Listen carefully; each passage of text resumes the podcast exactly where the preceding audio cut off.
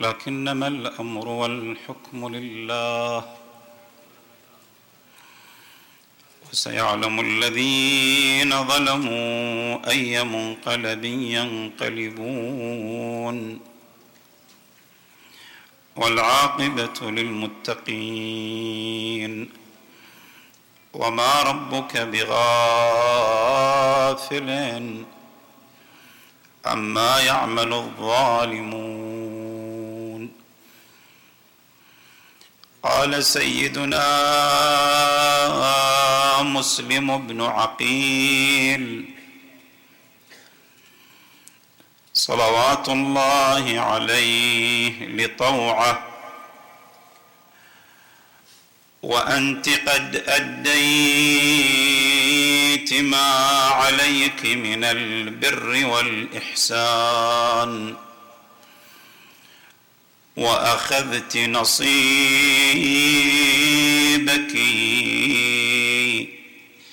من شفاعة رسول الله صلى الله عليه وآله.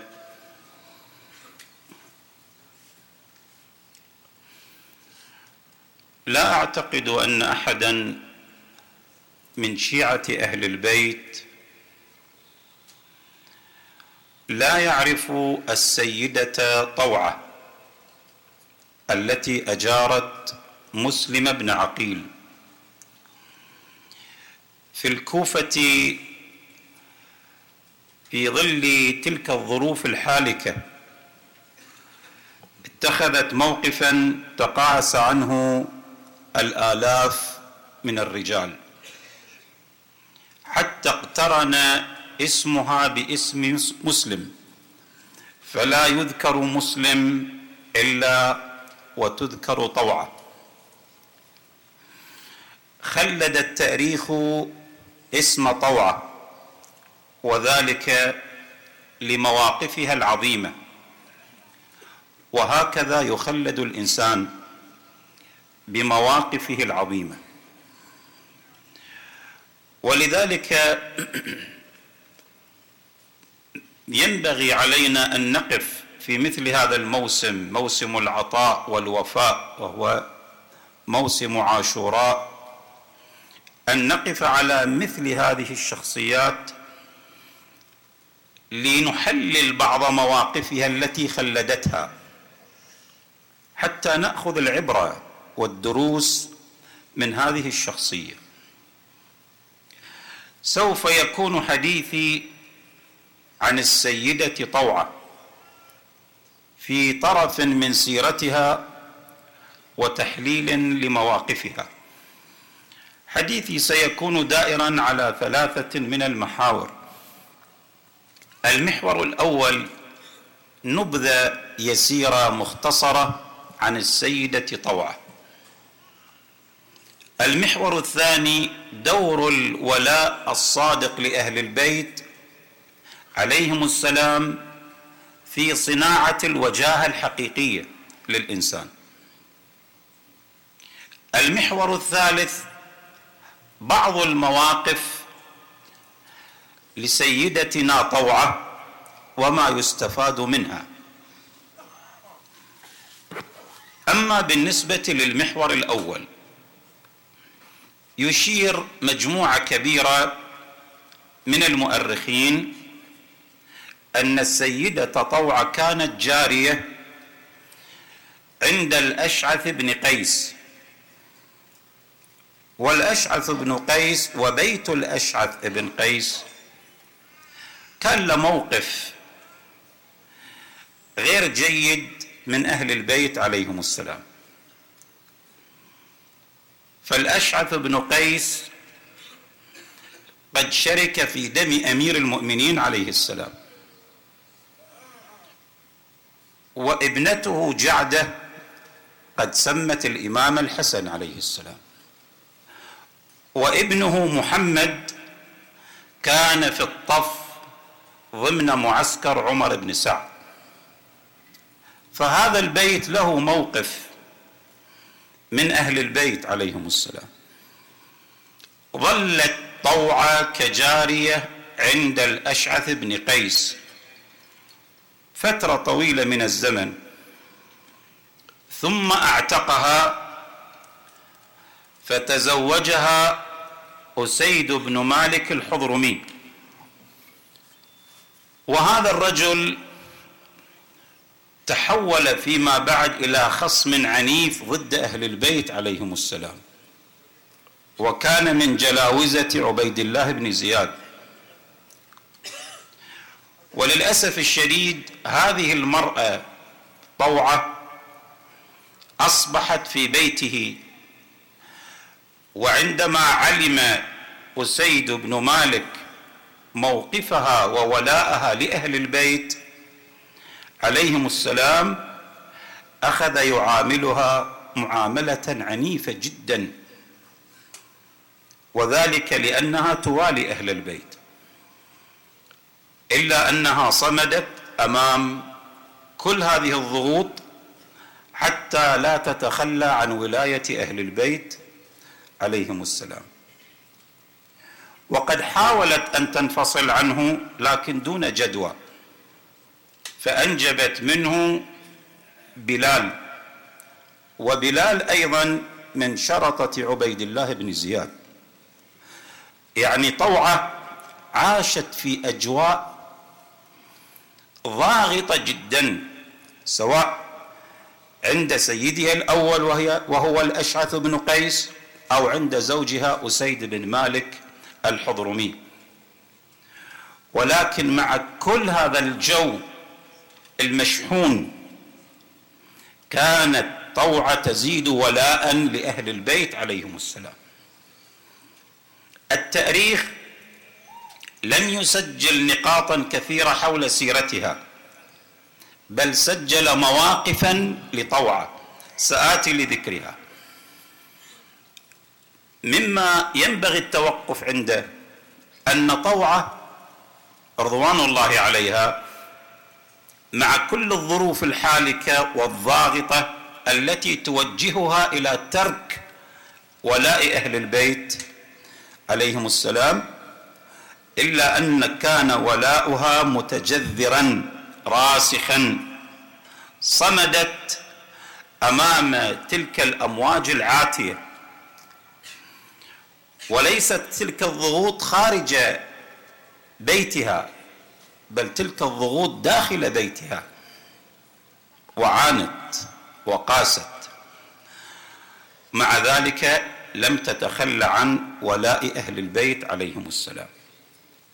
وهذا يذكرنا بموقف زوجة فرعون حيث قال تعالى موثقا موقف زوجة فرعون بقوله وضرب الله مثلا للذين آمنوا امرأة فرعون إذ قالت رب ابن لي عندك بيتا في الجنة ونجني من فرعون وعمله ونجني من القوم الظالمين.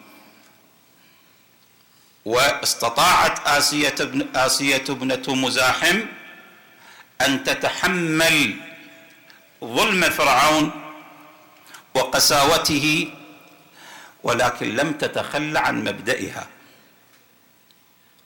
عن دينها عن توحيد الله عز وجل.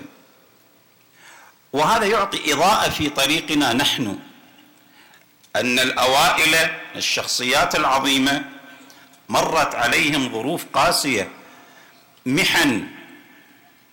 ومع ذلك كانوا يتمسكون بمبادئهم وبعقيدتهم وبانتمائهم لأهل البيت صلوات الله عليهم أجمعين.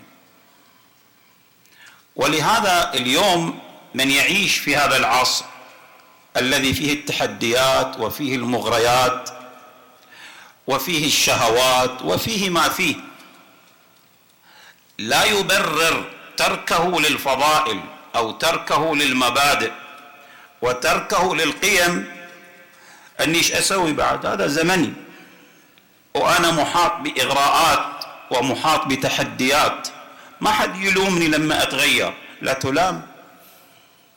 تلام. الله عز وجل أعطاك العقل وأعطاك وعي وتستطيع أن تختار الخير وتثبت على الخير لتنال مكاسب الخير.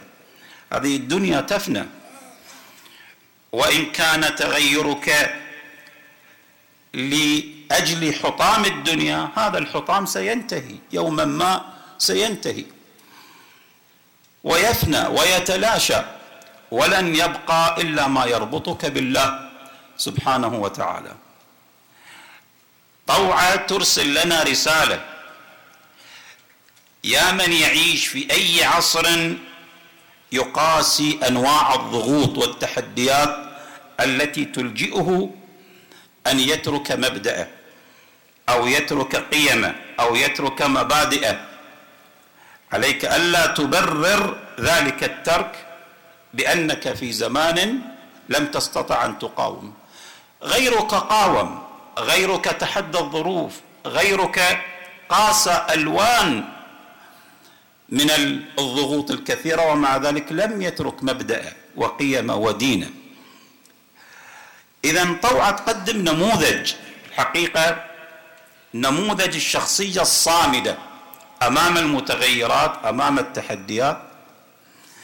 شبابنا وفتياتنا اللي اليوم يعيشون في ظل المتغيرات والتحديات عليهم أن يضعوا هذه النماذج أمام الأعين. وهي نماذج رائعة نماذج تبني نماذج تقدم الكثير من الإضاءات المشرقة في طريقنا. المحور الثاني ما هو دور الولاء الصادق في صناعة الوجاهة؟ طوعة شخصية عادية جدا مرأة عادية كانت جارية ثم اعتقت وتزوجها رجل عادي وهو خصم لأهل البيت. عليهم السلام أسيد بن مالك. وامرأة جدا عادية من نساء الكوفة. ولكن كيف تحولت طوعه إلى رقم صعب جدا. يذكره التاريخ. يقف عليه المؤرخون بإجلال. وكذلك الأقلام أقلام المحققين والذين يحللون السيرة يقفون على شخصية طوعه بإجلال وإكبار وإعظام. كيف تحولت شخصية عادية إلى شخصية عملاقة إلى رقم صعب؟ وهذا سؤال ممكن أن يسأل الإنسان نفسه كيف أحول نفسي إلى رقم صعب؟ وهذا ممكن. أن يتحول الإنسان العادي جدا إلى إنسان ذا شخصية ملفتة للنظر. طوعة الذي جعلها في هذه المثابة وفي هذا الموقع انتماؤها وارتباطها بأهل البيت أهل الشرف والفخر ويكفيها ذلك فخرا. حين تنتسب وحين تنتمي. هذا واحد. اثنين أن لطوعه اتصال خاص بقضية الحسين. ونكرر دائما أن الله جعل للحسين خصوصيات. من ارتبط بالحسين كان له عند الله شأن خاص. ثالثا أن لطوع مواقف هذه المواقف مواقف تخلدها الإنسانية. ترفد الإنسانية بقيم وبنماذج. هذه النماذج تدفع الناس نحو الاقتداء بها. هناك نص جميل في الزيارة الجامعة عفوا في زيارة عاشوراء. اللهم اجعلني عندك وجيها بالحسين عليه السلام. في الدنيا والآخرة. وجيه بالحسين. وجيها بالحسين. الوجاهة شنو؟ الوجاهة تارة تكون وجاهة اعتبارية. يعني واحد صاحب أموال طائلة ممكن أن يكون له وجاهة اجتماعية. لكن هذه الوجاهة يسمونها وجاهة اعتبارية. شلون وجاهة اعتبارية؟ يعني تزول تلك الوجاهة بزوال الاعتبار. بمجرد تزول أمواله ويفلس. هذه الوجاهة ربما تتلاشى اجتماعيا. أيضا اللي عنده منصب مثلا له وجاهه اجتماعية لكن بمجرد أن يتنحى عن هذا المنصب تزول تلك الوجاهة. وهكذا هذه يسمونها وجاهة اعتبارية يعني لا دوام لها. تزول بزوال سببها المؤقت. لكن عندنا وجاهة وجاهة حقيقية مو وجاهة اعتبارية. الوجاهة الحقيقية لا تزول. الوجاهه الحقيقية عبارة عن مقامات ومراتب إلهية. الله يمنحها للإنسان. وسببها يكون سبب متجذر متجذر متصل بالله سبحانه وتعالى. ومن أعظم ذلك الوسائل الحسينية. الحسين والارتباط بالحسين عليه السلام والانتماء للحسين وترجمة واقع الحسين في حياتنا هو اللي يعطي الوجاهة الحقيقية. الوجاهة اللي مع الحسين تارة, تارة, تارة تفسر بالمقبولية عند الله أن تكون مقبولا عند الله بالحسين. والمقبول عند الله صاحب جاه حقيقي. تارة الله يتقبلك يتقبل عملك. إنما يتقبل الله من المتقين. هذا قبول العمل. بس في درجة من درجات القبول عند الله أن تكون أنت كلك مقبولا عند الله. عقلك روحك نفسك كل شيء يتصل بك ذاتك كلها مقبولة عند الله مو فقط عملك. كما تقبل الله مريم. فتقبلها ربها بقبول حسن. الله تقبل مريم كلها ما تقبل عملها فقط. هذه المقبولية هي الوجاهة الحقيقية عند الله وتنال بالحسين عليه السلام. ممكن تنالها بالحسين. جاء في الخبر عن الإمام الصادق عليه السلام إذا كان يوم القيامة أجلس الله الحسين تحت العرش وجمع له محبيه وشيعته وزائريه حتى يصيروا من الكرامة والنظرة والنظرة والسرور والكرامة ما لا يصفه إلا الله. هذه الوجاهة الحقيقية. وجاهة الحقيقية هذه التي لها ديمومة لها بقاء. ولذلك كنتم تشوفون أناس بسطاء لكن كانوا خداما للحسين عليه السلام. خلدتهم الدنيا مع بساطتهم. لأن العز الحقيقي أن تنتمي إلى أهل العز وهم أهل البيت. صلوات الله عليهم أجمعين. وتارة تكون الوجاهة عند الله بمعنى أن تكون شفيع أنت تشفع. هل يعقل أن المؤمن يشفع؟ نعم. جاء ذلك في روايات كثيرة جدا. أن المؤمن يشفع مو فقط أن يشفع له لا هو يشفع. له مقام الشفاعة هذا مقام عظيم وهذا وجاهة. انت تقدر تنال هذا المقام بارتباطك بالحسين عليه السلام. جاء في الخبر إن زائر الحسين ليشفع في مئة من الناس. الله يخليه يشفع. يقول له أنت لك مقام وجاه عندي. وذلك بفضلي وبسبب ارتباطك بالحسين بسبب من أسباب ارتباطك بالحسين.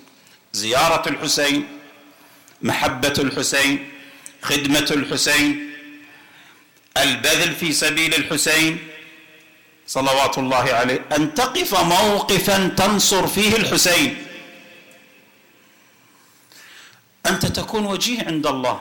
اذا أسباب الوجاهة هي أسباب كثيرة. لكن من أهمها الأسباب الحسينية اللي تربط بالحسين. تربط بالحسين صلوات الله عليه. حتى أن كتابة بيت واحد من الشعر في حق الحسين عليه السلام يصنع المعجزات ويصنع الموقع الكبير عند الله. إذا كان ذلك الكاتب كتبه بإخلاص وبهدف نصرة قضية الحسين عليه السلام. يروى أن أحد أبناء ملا عطية الجمري رضوان الله عليه. هذا إنسان خلده التاريخ. ماكو إنسان ما يعرف ملا عطية الجمري وملا خادم للحسين. لا هو عالم وله مرجع ابدا. خطيب ملا وشاعر لكن هل هناك شخص لا يعرف ملا عطية الجمري ماكو. هذا الشخص كون له جاها حقيقيا وعرف كيف يبني له مستقبلا عند الله سبحانه وتعالى. ضمن الوسائل التي أتاحها الله لنا لكي نصنع لنا جاها حقيقيا. أحد أبنائه رآه في عالم الرؤيا. قال أبا كيف وجدت الحساب؟ قال وجدته بالحسين سهلا يسيرا.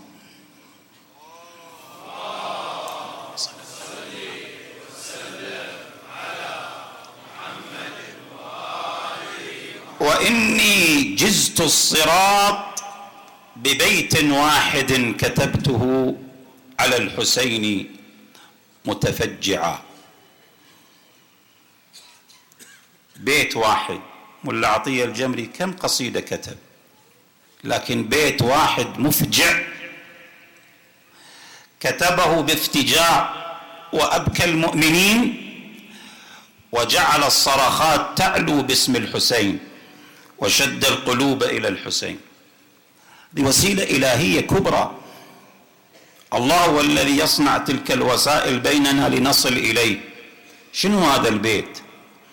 يقول لما كتبته على لسان الحوراء زينب. تقول ودي أوصل مصرعك ونجدل وياك. لكن إيش بيدي؟ ولازم ذيالي يتاماك. بيت. لكن هذا البيت إيش يصنع من حاله؟ انتمائية للحسين. وربط بالحسين. هكذا الولاء الصادق الانتماء الصادق الموقف الصادق مع أهل البيت هو الذي يصنع الوجاهة الحقيقية. تقول لي هذه طوعة مرأة عادية. شو اللي خلاها السيدة طوعة؟ نعم هي سيدة. سادت بموقفها. سادت بانتمائها الحقيقي. سادت بموقفها ونصرتها لقضية الحسين. وهكذا تصنع الوجاهه الحقيقيه أما المحور الثالث المحور الثالث خلونا نوقف شوية على بعض المواقف المضيئة من حياة السيدة طوعة. السيدة طوعة لها مواقف في الحقيقة تحتاج إلى دراسة. أقف وإياكم على ثلاثة من تلك المواقف. الموقف الأول هو موقف العفة والصون والحشمة. موقف صون أو عفة أو حشمة. يذكر المؤرخون أن مسلم بن عقيل صلوات الله عليه لما خذله أهل الكوفة خرج من مسجد الكوفة يمشي حتى أوصلته قدماه إلى بيت طوعة. هكذا يقول المؤرخون سلم عليها ردت عليه السلام كانت واقفة بانتظار ولدها بلال. لأنه تأخر. عن الرجوع إلى البيت. طلب منها مسلم أن تسقيه الماء. أتت له بالماء. شرب. لكن وجدت مسلم لم ينصرف. واقف. وهو رجل أجنبي عليها. هي لا تعرف مسلم. ومسلم عندها رجل كأي رجل أجنبي. شافته واقف على الباب. وليل فقالت لمسلم اذهب إلى أهلك. ما عندك أهل؟ ما عندك بيت. اذهب إلى أهلك. فلم يرد عليها مسلم. يعني شو يقول لها؟ يقول لها ما عندي بيت ما عندي أهل. فأخذت الإناء أدخلته إلى البيت رجعت وجدت مسلما واقفا أيضا. فقالت له هذه الكلمة يا هذا لا يصح لك الجلوس على باب داري ولا أحله لك. لا يصح لك الجلوس؟ أن تقف على بابي وتجلس عند داري ولا أحله لك. ولا أحله لك. يعني لا أسمح لك لا أجيز لك أن تقف على بابي. انصرف روح. هذا الموقف موقف يحتاج أن يتأمله الإنسان. لأن هذا الموقف يكشف في دلالته عن وجود مبدأ وقيمة عالية عند السيدة طوعا خل نوقف شوية بشكل بسيط معلق معلقين على هذا هذه الكلمات المضيئة من مولاتنا وسيدتنا طوعا التي سادت بموقفها وعملها. طبعا السيدة طوعة لا تقصد بقولها لا أحله لك يعني ولا أحله لك الحلية هنا الحلية الشرعية. يعني أن هذا حرام وأنا لا أحله لك. لا تقصد طوعة بالحلية هنا الحلية الشرعية كحكم من أحكام من الأحكام الخمسة. لا ليش؟ لأن لو كانت طوعة تقصد ذلك لكان مسلم قد أقدم على فعل محرم. ومسلم فقيه ثقة الحسين. لا يفعل فعلا محرما لا يقدم على ذلك. فلو كانت تقصد بالحلية الحلية الشرعية يعني الموجودة في الأحكام الشرعية لقالت لا يحل لك. لكنها قالت لا أحله لك. وهذا يعني أن المقصود بالحلية هنا الحلية الأخلاقية التي ترتبط بقيمة المرأة بقيمة المرأة كإنسانة بقيمة امرأة تحافظ على صونها تحافظ على عفتها تحافظ على حشمتها. تقول له أنا بحسب وجداني وبحسب ذاتي وبحسب قيمتي كإنسانة تحافظ على نفسها أنا ما أحل لك. لا أحله لك. هذا الموقف هذا التصرف. أبدا؟ وهذا طبعا ماذا يعني؟ يعني أن طوع أرادت أن تسيج نفسها وتقي نفسها من الأجنبي. تصنع وقاية تتسلح بالوقاية. المرأة هي الوحيدة التي تستطيع أن تصنع الحدود للرجل الأجنبي في التعامل معها هي اللي تصنع الحدود. لكن إذا لم تصنع هذه الحدود وأجازت للرجل الأجنبي أن يحاول بأن يرتبط بها بشكل وآخر من خلال عدم صيانتها من خلال عدم تحرزها تكون هي المسؤولة حينئذ. مثلا إذا لم تصنع المرأة واقيا من اعتداء الأجنبي عليها ولم ترسم الحدود لا تلقي باللوم على الرجل فيما بعد. مثلا عندما تخرج من البيت بلباس ضيق مثلا وتضع مكياجا وتضع رائحة صارخة هذه كأنها تقول للأجنبي الأبواب مفتوحة انظر إلي انظر إلي هي لم تصنع الحد ولم تصنع الواقي. من اعتداء الآخر عليها. ولهذا المرأة هي المسؤولة عن نفسها في صناعة الوقاية من نظر الأجنبي من اعتداء الأجنبي بأن تصنع ستارا من الحشمة ستارا من العفة ستارا من الصون حول نفسها. هي اللي تصنع. ولذلك ولذلك الروايات الكثيرة التي تتكلم عن صناعة الحد من المرأة في العلاقة معها تتكلم عن هذا الجانب. كمصافحة الأجنبية أو مفاكهة الأجنبية. الروايات تؤكد على هذا المعنى. الرواية عن النبي صلى الله عليه وآله يقول من صافح امرأة حراما يعني لا تحل له. واحد يقول والله زميلتي في العمل وزميلتك طيب.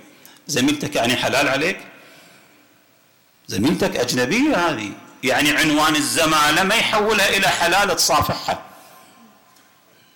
ما بينك وبينها عقد شرعي. حتى تكون حلالا عليك. من صافح امرأة حراما جاء يوم القيامة مغلولا. ومن فاكه امرأة لم يملكها يعني لم يملك أمرها بعقد شرعي. فاكهها يعني مزاح وضحك. زين؟ الرواية تقول حبسه الله بكل حرف مئة عام. بكل حرف.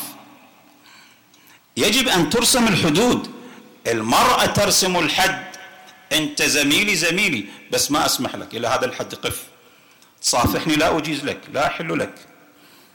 هذا خلاف صوني وعفتي وحشمتي. وقف حدك. أبدا. مفاكهة وضحك ويعلو ويثير. هذا لا يجوز بين الأجنبي والأجنبية. وحجج الزمالة كلها هذه مصائد الشيطان. مصائد الشيطان إذا طوعة تقول لمسلم لا أحله لك يعني لا أحله لك الحلية الأخلاقية المتصلة بقيمتك كإنسانة لا أسمح ولا أجيز. النقطة الثانية التي تستفاد من قول طوعة لا أحله لك. القوة في المنطق. طوعة كررت الكلام. قالت لمسلم انصرف رجعت رأته واقفا. أعادت عليه الكلمة مرة أخرى. وهي تصر وتكرر على أن ينصرف الرجل الأجنبي أن ينصرف الرجل الأجنبي عن دارها وعن بيتها. وهذا في منطق قوة لا مجال للمجاملة. ولا انهزام نفسي ولا استسلام. المرأة يجب أن تكون قوية في حفاظها على نفسها. لتصنع لتصنع لها قيمة. الرجل يعجب بالمرأة القوية في الحفاظ على نفسها. المرأة المبتذلة ساقطة بنظر الرجل يعني ما لها قيمة قيمتها نازلة. إذا بذلت نفسها كلما صانت المرأة نفسها كلما غلت وأصبحت ذا قيمة عند الرجل. هذه قضية يدركها كل إنسان. فلذلك فلذلك طوع عندما وقفت هذا الموقف أرادت أن تقدم درسا في العفة والصون والحشمة. الموقف الثاني لسيدتنا طوعة صلابتها في الحق عندها قوة في شخصيتها ما عندها ضعف. لما وقفت موقفها من مسلم ماذا فعل عبيد الله بن زياد بها؟ يعني إحنا دائما نسمع أن طوعة نصرت مسلم لكن سوى لها عبيد الله بن زياد بعد ذلك. هل تركها عبيد الله بن زياد؟ لا. اعتقلت طوعة وجيء بها إلى مجلس عبيد الله بن زياد. فقال لها عبيد الله بن زياد هذه الكلمة. قال تجيرين أعداءنا وما حملك على ذلك؟ قالت إني أجرت ابن عم رسول الله وسفير الحسين عليه السلام. قال لها أولا تعلمين أنهم خوارج؟ إيش قالت لطوعة؟ مجلس عبيد الله بن زياد هذا الرجل القاسي جدا. والمليء بالحقد على أهل البيت. قالت طوع بكل صلابة وموقف قوي إنهم أئمة الدين وإن الخارجي أنت وأبوك. خارجي أهل البيت هم الخوارج؟ مسلم والحسين أهل البيت هم الخوارج؟ إن الخارجي أنت وأبوك. فأمر بها ابن زياد أن توضع في السجن فترة طويلة حتى تشفع فيها البعض في ابن زياد أن يتركها وبالفعل أفرج عنها وظلت أيام قلائل طوعة ثم رحلت عن هذه الدنيا بعد أن هزل جسمها ونحل جسمها مما مر عليها. لكنها بهذا الموقف الذي نصرت به أهل البيت عليهم السلام وقالت تلك الكلمة التي يخلدها التاريخ بها أمام عبيد الله بن زياد لتثبت موقع أهل البيت عليهم السلام من جهة ومن جهة أخرى تنصرهم بكلمة قال لها مسلم انت قد أديت ما عليك من البر والإحسان. يعني أنت عليك حقوق لأهل البيت. أن تبرينهم وتحسني إليهم. أنت أديت الحق خلاص. ولهذا كل واحد يسأل نفسه زين وأنا تكليفي البر والإحسان الذي علي لأهل البيت سويته ولا ما سويته؟ طوعة سوته وانتهت. أنت اديتي ما عليك من البر والإحسان لأهل البيت. وأخذت نصيبك من شفاعة رسول الله. طيب وإحنا هل أدينا ما علينا من حقوق لأهل البيت بالبر لهم والإحسان إليهم حتى نأخذ نصيبنا من شفاعة رسول الله؟ هل اتخذنا موقفا كموقف طوعة؟ هل نصرناهم عليهم السلام بأي طريقة من النصرة؟ باللسان بالقلم بالمال بالموقف. أهل البيت عليهم السلام ينتظرون نصرتنا. حتى التزامنا بالشريعة هو انتصار هو نصرة لأهل البيت. ولكن أعينونا بورع واجتهاد. نصرة الإعانة نصرة. اذا هذا موقف عظيم من خلاله خلدت طوعة. موقف نصرة لأهل البيت. الموقف الثالث والأخير. ما صنعته من إجارة لمسلم في ظل ظروف من الصعب جدا أن يفعلها الإنسان. ولذلك تقاعس مجموعة كبيرة بل أغلب أهل الكوفة عن إجارة مسلم. كانت المرأة تجبن زوجها. ما لنا والدخول بين السلاطين؟ كل واحدة تجبن زوجها. تقول له إذا أنت صرت مع مسلم راح ينخرب بيتنا. دورنا تهدم بساتيننا تحرق أولادنا تضيع. إيش لك بمسلم والحسين وقضي؟ اترك هذا كله. خلنا نعيش. خلنا نعيش. وكل واحدة تجبن زوجها تجبن زوجها إلى أن خذلوا مسلم. صار تخاذل عن مسلم.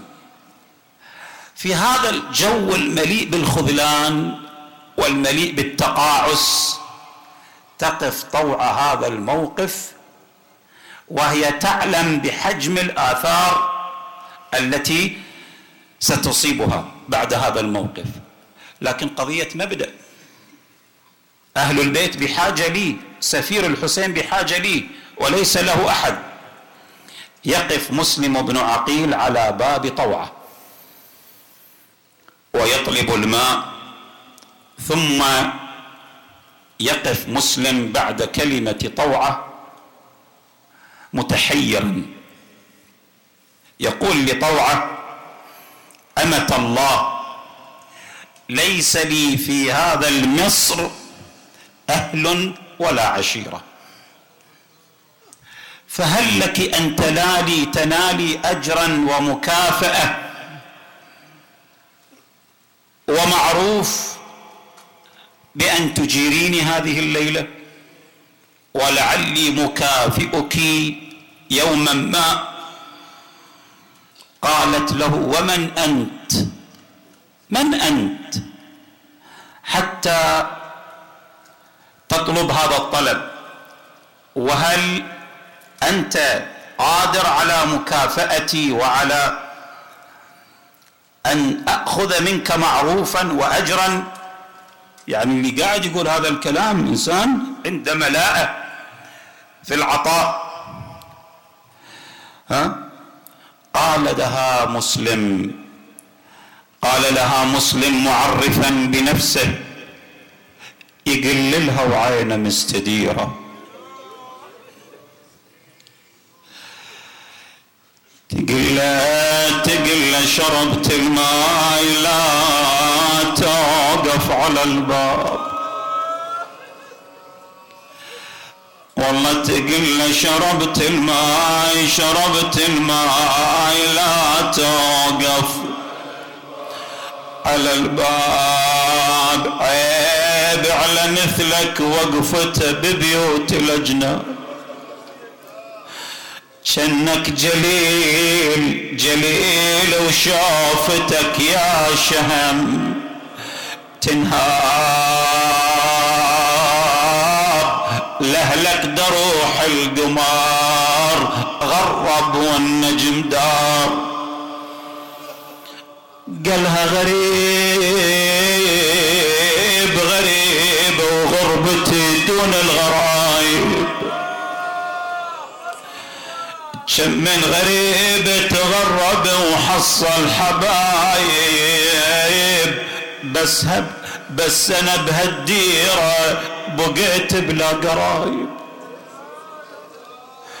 والبايعاني داسوا البيع بالتراب. وويلا يقل له يقل له وعينه مستديرة. أنا لا أهل لا أهل عندي ولا عشيرة. وأهلي وديرتي وأهلي وعمامي بغير ديرة. أنا مسلم فاجد نصيره. والله نصيره نصيره مثل حيرتي ما جرت حيره. قالت أنت مسلم وخجلتاه من رسول الله وأمير المؤمنين على الرحب والسعاد أفردت له دارا. أخذت تكثر الدخول والخروج.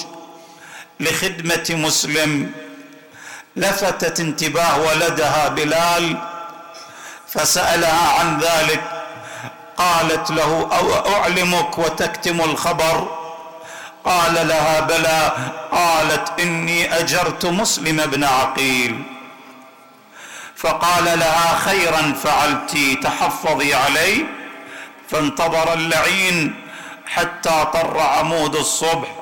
ذهب إلى قصر الإمارة. يخبرهم بأن مسلما في بيته. أما عن طوع جاءت إلى مسلم.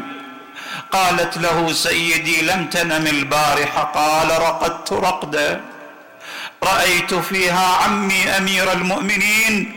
عليه السلام يقول لي العجل العجل العجل. فقالت له وما تفسير الرؤيا؟ قال لها إني مقتول لا محاله وما استتم مسلم كلاما إذ به يسمع أصوات الخيل. فدفعت اليه طوع لامة حربه قالت سيدي مسلم ذكرهم بصولات عمك أمير المؤمنين. يقل لها يا طاعة تشجعيني يقل لها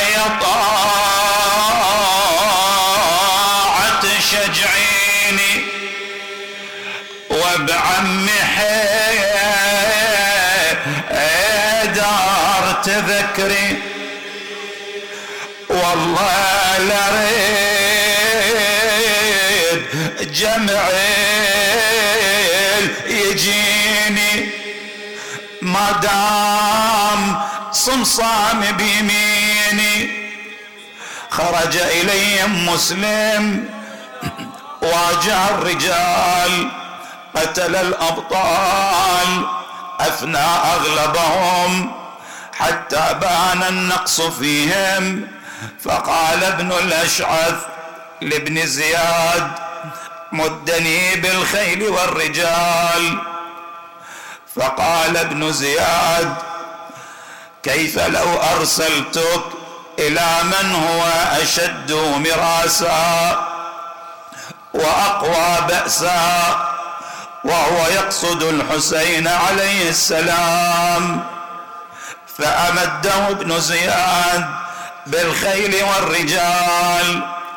لا زال مسلم يقاتلهم قتال الأبطال. صاحوا به يا مسلم لك الأمان. قال لا أمان لكم يا أهل الغدر والنفاق. أجركم الله إن قسموا على مسلم. فأخذوا يرمونه بالحجارة يرشقونه بالسهام.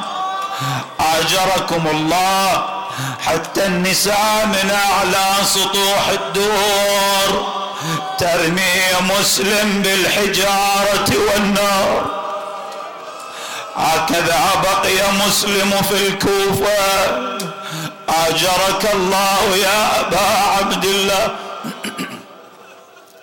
لم يستطيعوا على مسلم. وقف بعد أن كثرت جراحاته. ليستريح قليلا. أسند ظهره على جدار. في رواية أن بكر بن حمران اغتنما فرصة فشد على مسلم فضربه بالسيف على ثنايا. صح ونادي ومسلما فسالت الدماء على صدره.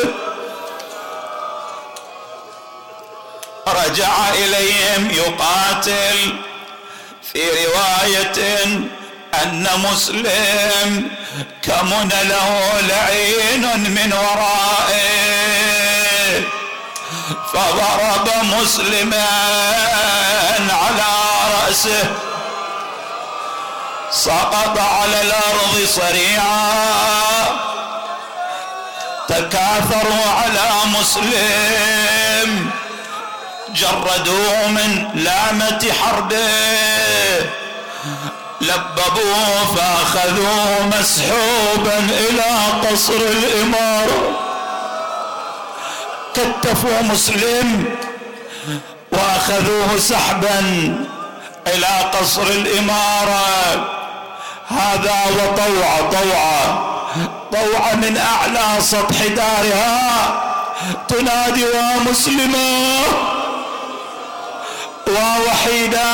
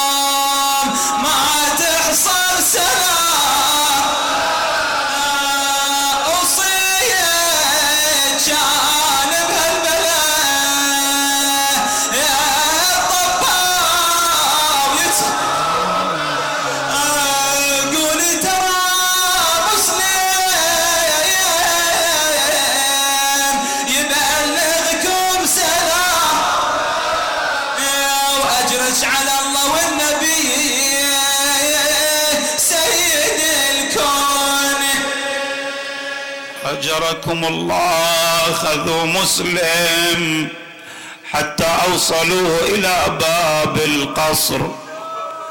كانت هناك قلة من ماء وإذا بمسلم يطلب الماء فمنعوه الماء. قال مسلم من أنت؟ قال أنا مسلم الباهلي. قال أنت أولى بها مني صليا. لأنه قال لمسلم لا تسقى الماء حتى ترد الحامية. أدخل مسلم على عبيد الله بن زياد ولم يسلم على ابن زياد فقيل له لم لم تسلم؟ على الأمير. قال وليس لي بأمير. أميري حسين ونعم الأمير. فقال ابن زياد سلمت أو لم تسلم فأنت مقتول لا محال.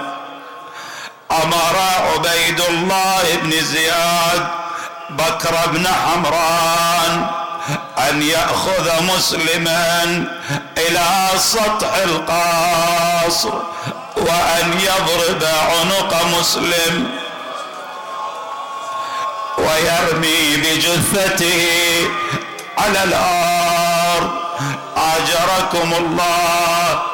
أصعدوا مسلما على سطح قصر الاماره فقال لبكر بن حمران دعني أصلي ركعتين.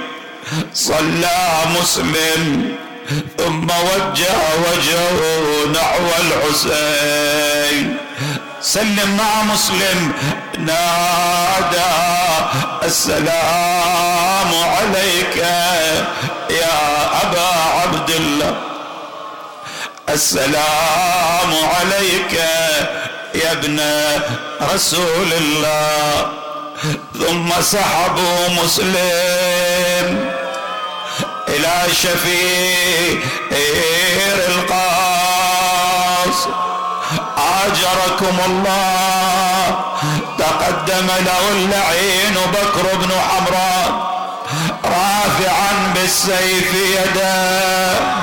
ليتها شلت أين الصارخون ومسلما؟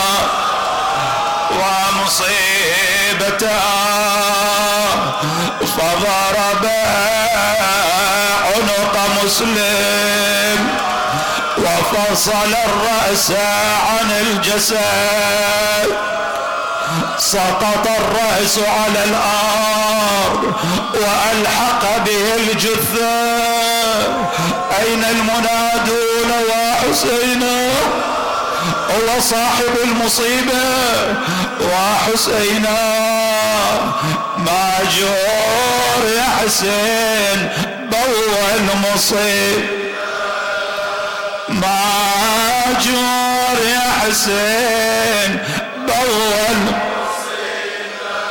وويلا نزلوا إلى مسلم قيدوا رجله بالحبال. وربطوا معه بجثتي وربطوا مسلما بجثة هاني فأخذوا يجرون مسلما وهاني في الأسواق. ألا من مناد ومصيبته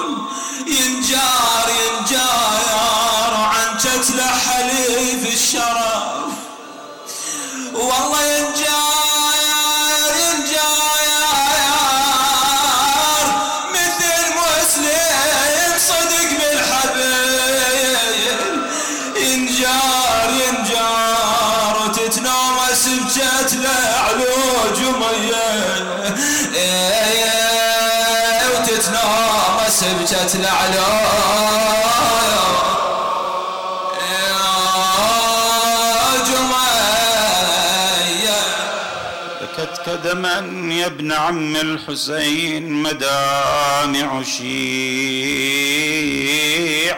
السافحة.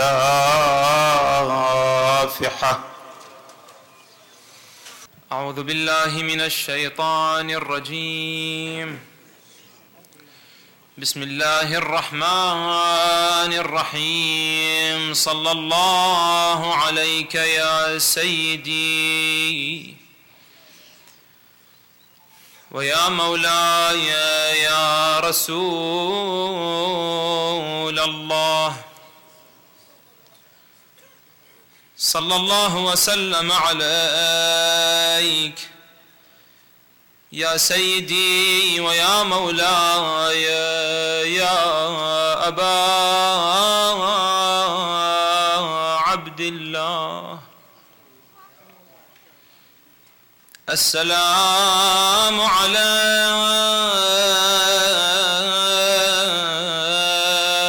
الخد التريب.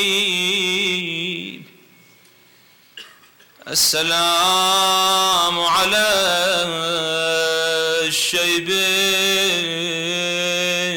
الخضيب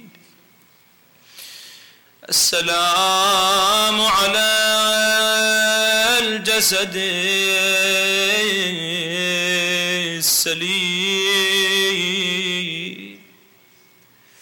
يا غريب يا مظلوم كربلاء يا ليتنا كنا معكم.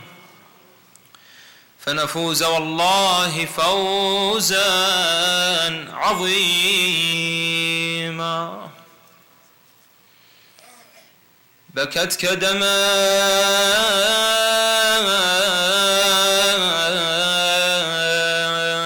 يا ابن عم الحسين.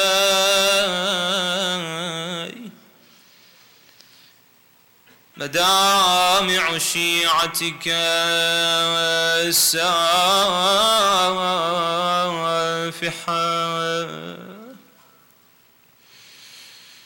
بكت كدمان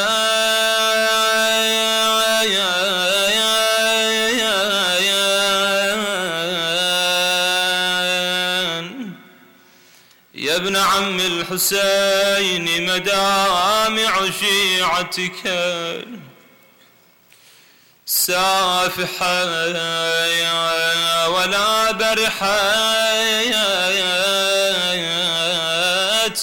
هاطلات العيون تحييك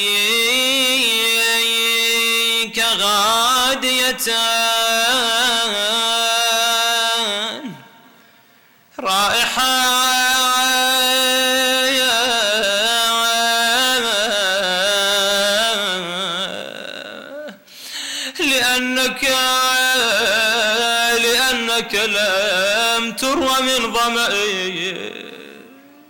ومسلما لأنك لأنك لم تروى من شربتي. ثناياك فيها